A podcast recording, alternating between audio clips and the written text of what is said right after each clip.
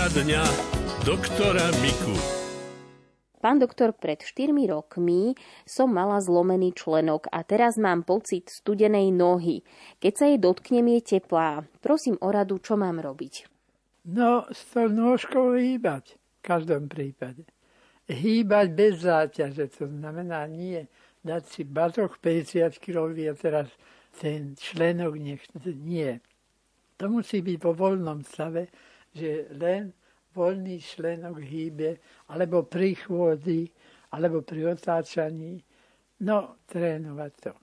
Keby tomu dala pokoj, tak toto by nebolo veľmi rozumné.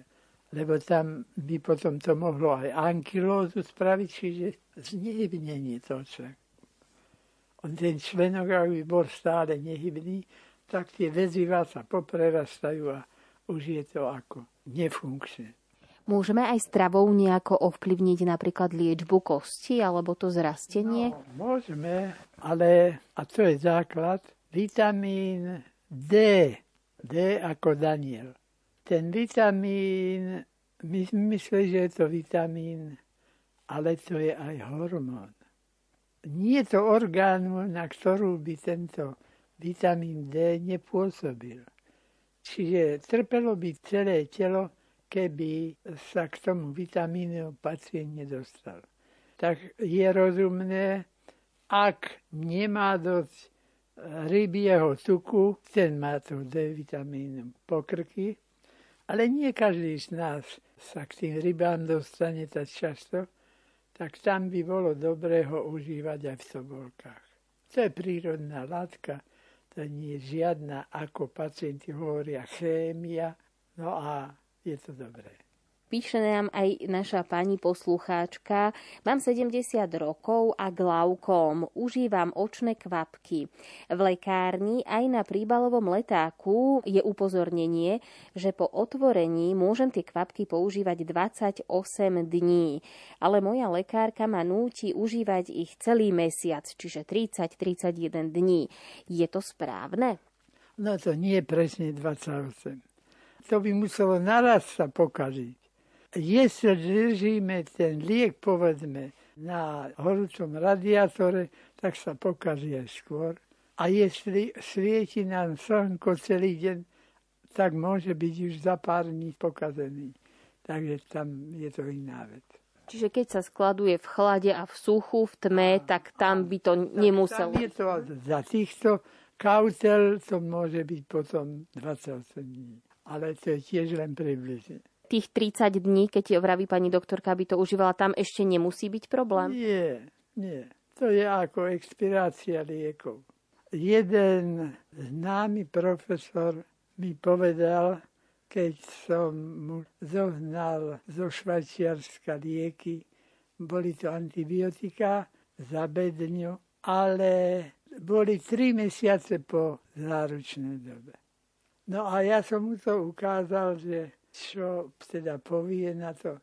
No očká mu zasvietili a zobral to do nemocnice do Kenie, lebo kde do toho afrického štátu. Povedal, nám nezomierajú pacienti na expirované lieky, ale na to, že ich nie, ja toho antibiotika nemám. Tak bol šťastný, že koľkým ľuďom to pomôže. Takže to nie je zase také zákon médsky a perský, ktorý sa nemôže nejako opravovať. Záleží vždy, ako sú skladované tie lieky. Áno. A toto boli perfektné zo skladu, len držia sa toho, že to je už expirácia. Rádio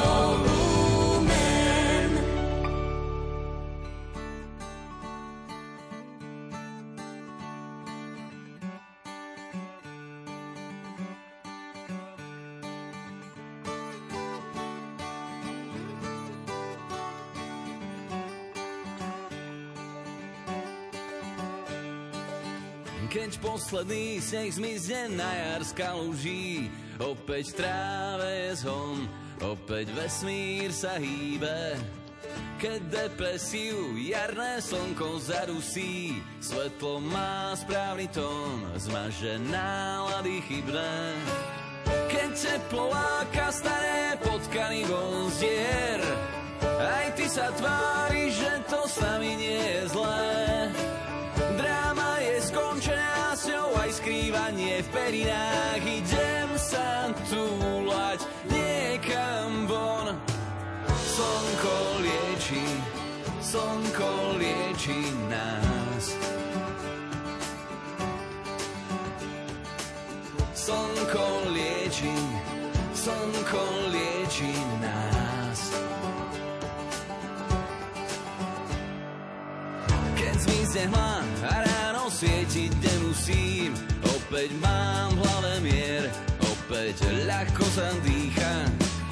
Keď zvuky ulic mi zastrhnú do uší, chcem ísť s tebou von, chcem do mesta spívať.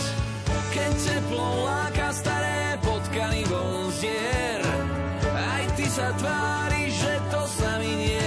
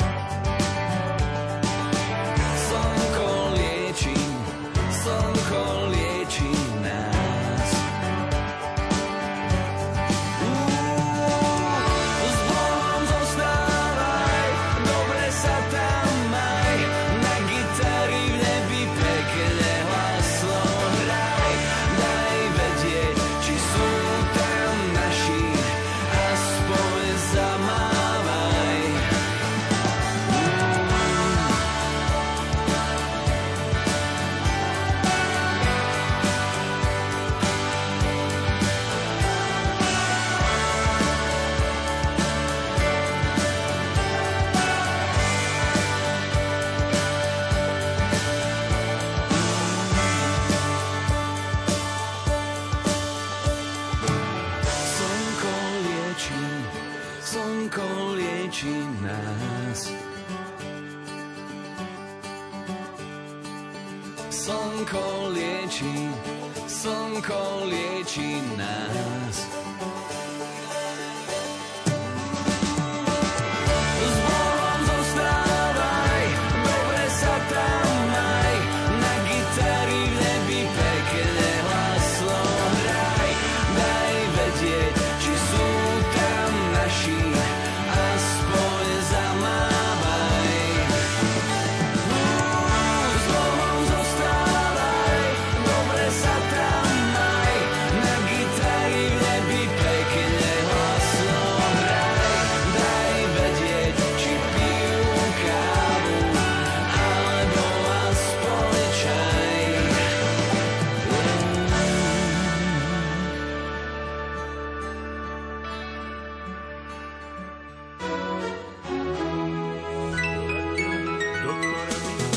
Poradňa doktora Miku.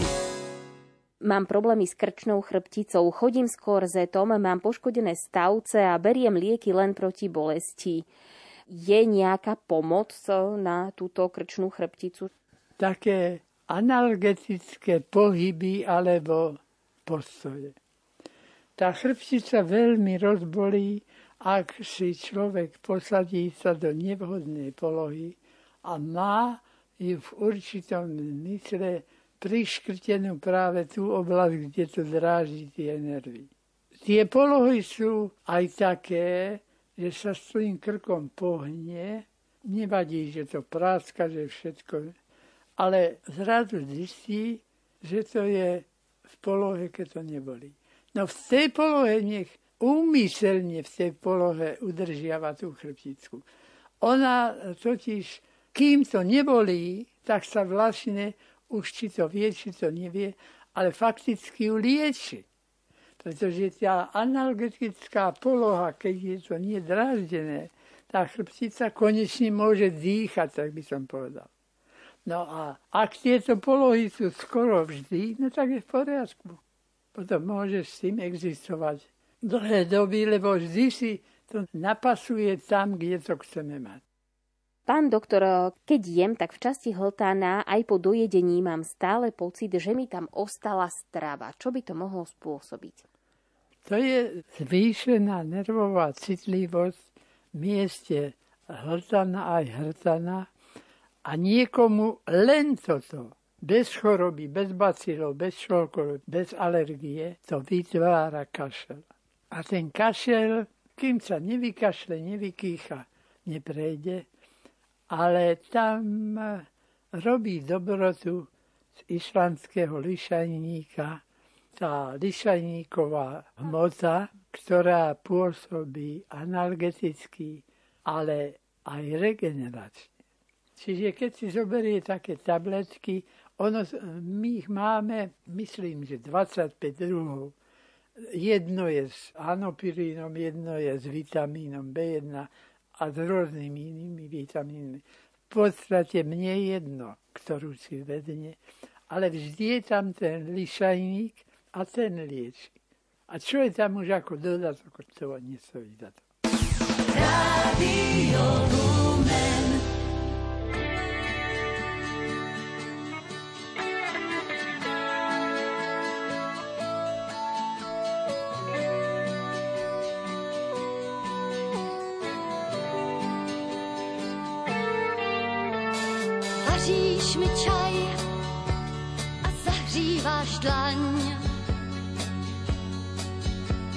Říkáš mi taj, děvče ledový, chceš dám ti aspirín nebo polibek. Přeji si teploměr dálky hvězdných sfér. či slůvka prostá. Všechno mám, zkus jen rozstát. Já tě neznám, tak nás už seznám, chtěl bych ti jméno dát. Štěstí, tak mi říkej a budu tát. Štěstí, co si zved v náručí. Štěstí, říkej a měj mě rád. Štěstí, co smát se naučí.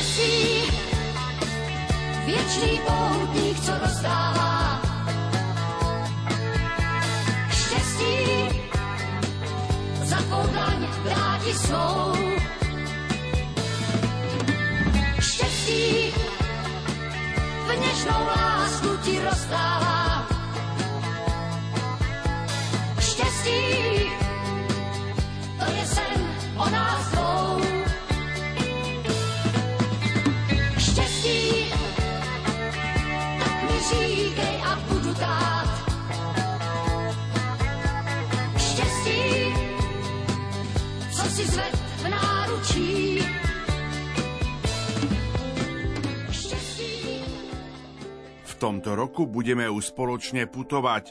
Pozýva vás konateľka Rádia Lumen Zuzana Sakáčová. K histórii Rádia Lumen neodmysliteľne patria mnohé rozhlasové púte zo Sanktuária Božieho milosrdenstva v Krakove. Tá prvá sa uskutočnila pred 18 rokmi.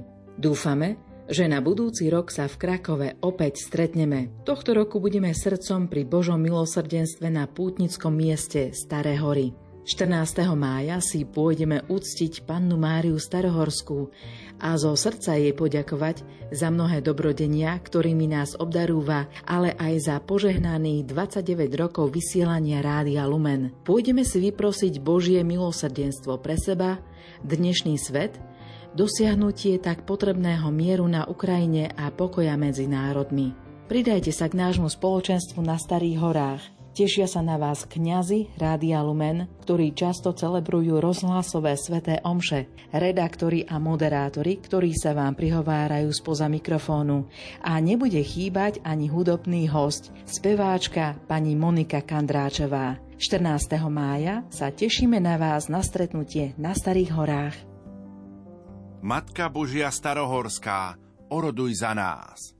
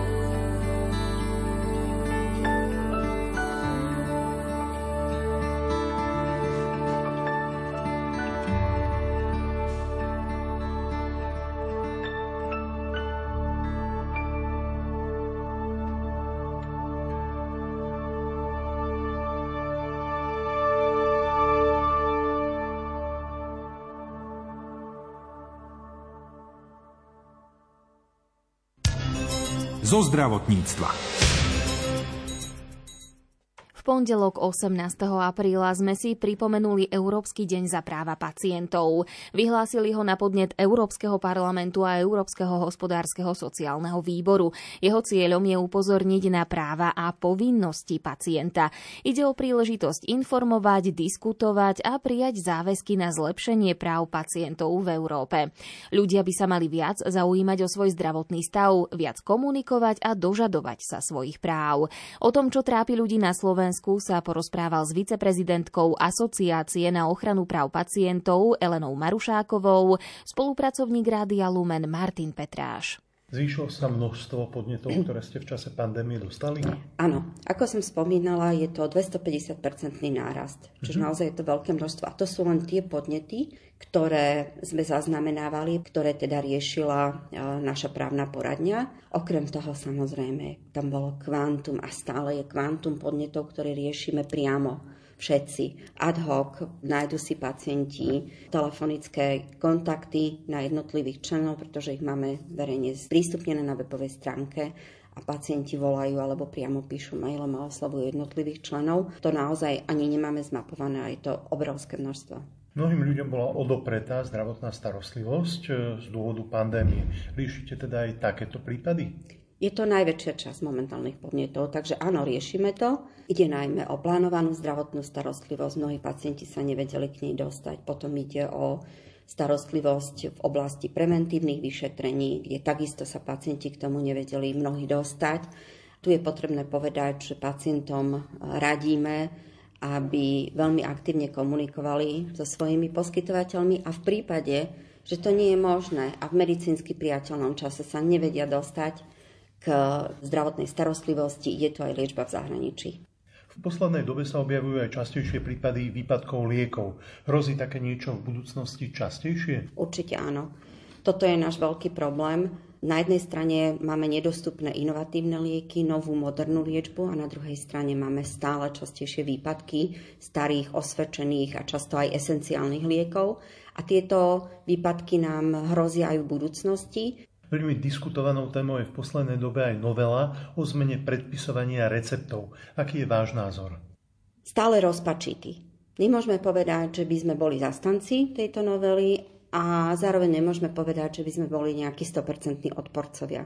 Každá strana má kúsok svojej pravdy, Faktom ale je, že na túto vopred neprediskutovanú a nesanalizovanú situáciu doplatili pacienti. Čo je potrebné povedať? Rozumieme tomu, že všeobecní lekári hovoria o tom, že sú byrokraticky preťažovaní, Avšak na druhej strane tie analýzy nám ukázali, že delegovaná preskripcia tvorila iba 10% receptov a z týchto 10% receptov bolo iba veľmi, veľmi malý podiel tých, ktoré boli problémové, ktoré by sme mohli nazvať, že všeobecní lekári tam mohli mať s tým problém.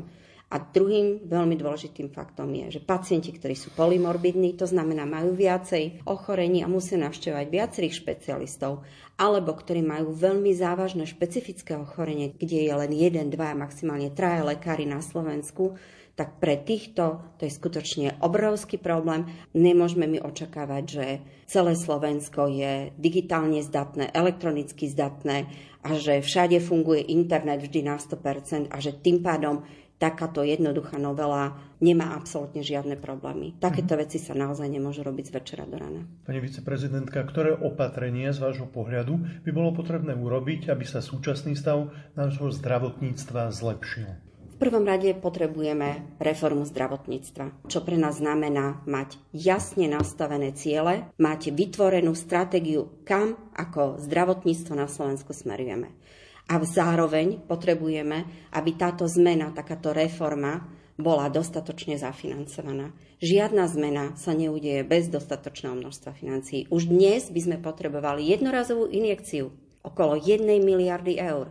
To je len jednorazová injekcia a samozrejme každoročne štandardne pridať nejakých 400 miliónov. Ministerstvo financií nám síce hovorí, že máme ušetriť v rámci zdravotníctva, myslím, že niečo cez 240 miliónov eur, avšak Ušetrenie znamená zmenu správania všetkých subjektov v rámci zdravotníctva. A každá zmena vyžaduje investíciu, preto takúto zmenu v zmysle šetrenia bez toho, aby nejaké investície sa udiali, považujeme za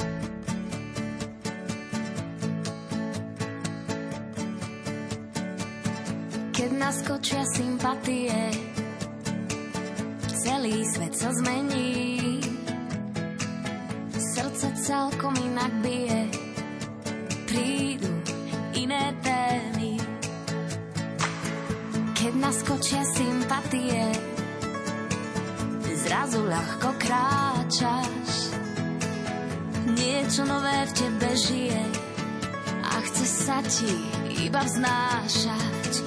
Napríklad ty, napríklad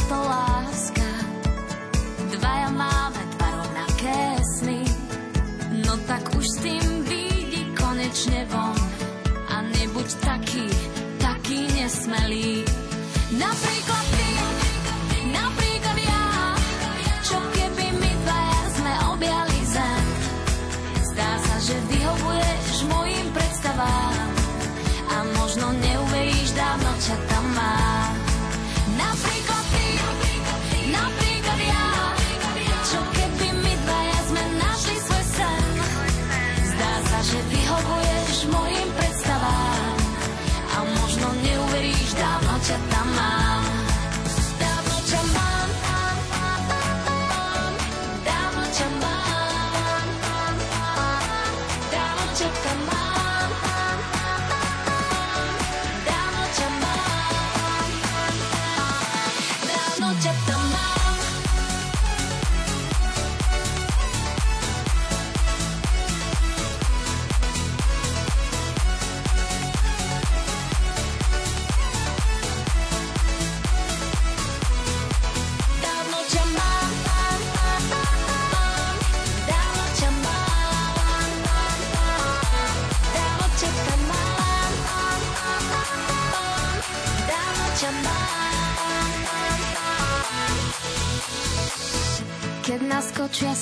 sympatie. Zo zdravotníctva. Včera 19. apríla bol Svetový deň pečenie. Tento deň chce upozorniť na dôležitosť pečenie v našom tele. Ide o druhý najväčší orgán, ktorý zohráva významnú úlohu v našom traviacom systéme. Všetko, čo zjeme, vrátane liekov, totiž prechádza práve pečeňou. Bez nej by sme neprežili a ak sa o ňu nestaráme, ľahko ju poškodíme. Pri ochoreniach pečenie pritom platí, že nebolia. Takže to, že máme problém, môžeme zistiť neskoro. Podrobnosti zistil od všeobecnej lekárky pre dospelých v Košiciach Diany Baranovej redaktor Martin Petráš. Pani doktorka, s akými problémami v súvislosti s pečenou klopú ľudia na vaše dvere najčastejšie?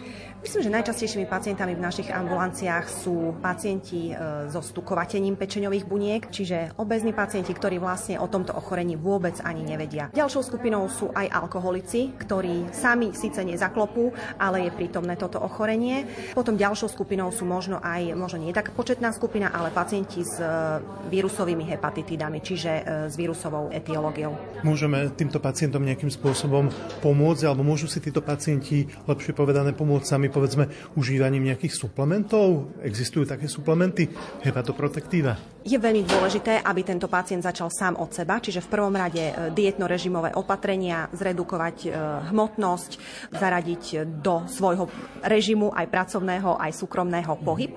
No ale samozrejme existujú aj tzv. malí pomocníci pečene, vzhľadom na to, že pečeň má úžasnú regeneračnú schopnosť, kde dokážeme zasiahnuť aj takýmto spôsobom. Pokiaľ máme pocit, že máme ochorenie pečene, kedy sa ešte môžeme liečiť doma a kedy už máme navštíviť lekára? Bohužiaľ, mnohé pečeňové ochorenia prebiehajú latentne, čiže bezpríznakovo. A pacient príde náhodne na to, že má nejaký problém s pečeňou, buď pri diagnostike nejakej inej e, choroby, pri predoperačnom vyšetrení alebo preventívnych prehliadkach, že málo kedy pacient zaklope s tým, že ožltol som alebo mám opuchnuté nohy, nemôže to byť pečeň.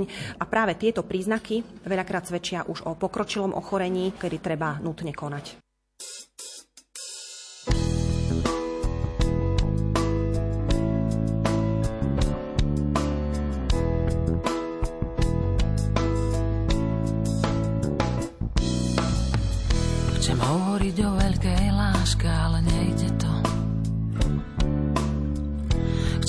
Hovoriť o šťastnom byti, ale neviem to. Prečo mám ten pocit silný, že nevidím to krásne ako iný? Prečo mám strach z ľudí, že kukučka som, to ma budí, budí, budí zo spánku.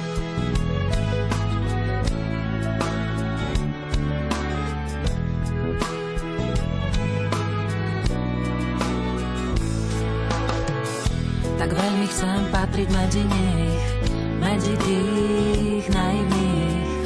Často hľadím do neba, viem, že ľutovať sa netreba. Ale kukučka som okatá, strapatá, záplatá. Tak sa cítim stratená, malá, hrozná, ranená. Ale kukučka som okatá, strapatá, záplata. Cítim stratená, malá, hrozná, ranená. Chcem hovoriť o tichom zväzku. Mama, otec, ja nepatrím nikam. Falošné ako odraz. Unikám, unikám, unikám. Prečo mám ten pocit silný, že nevidím to krásne ako iní?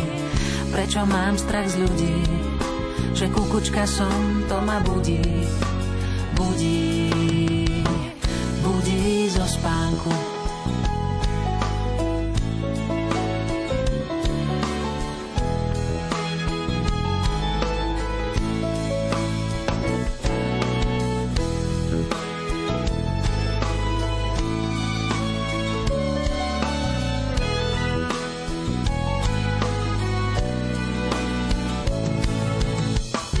Ale kukučka som okatá, strapatá, záplata.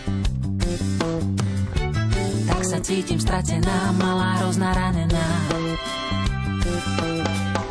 Ale kukučka som okatá, strapatá, záplata. Tak sa cítim stratená, malá, hrozná, ranená. Chcem hovoriť o tichom zväzku. Mama, otec, ja nepatrím nikam. Falošné ako. Unikám, unikám, Prečo mám ten pocit silný, že nevidím to krásne ako iný? Prečo mám strach z ľudí, že kukučka som,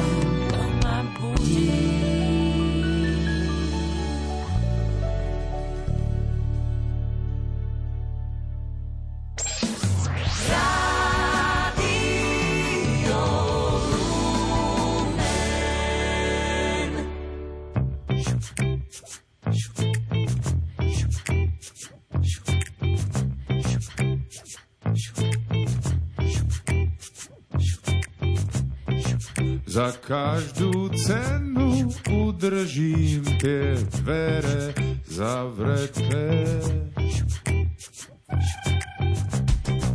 Za nimi čaká niečo, o čom nič nevieme. Nechcem si pustiť no takého hostia.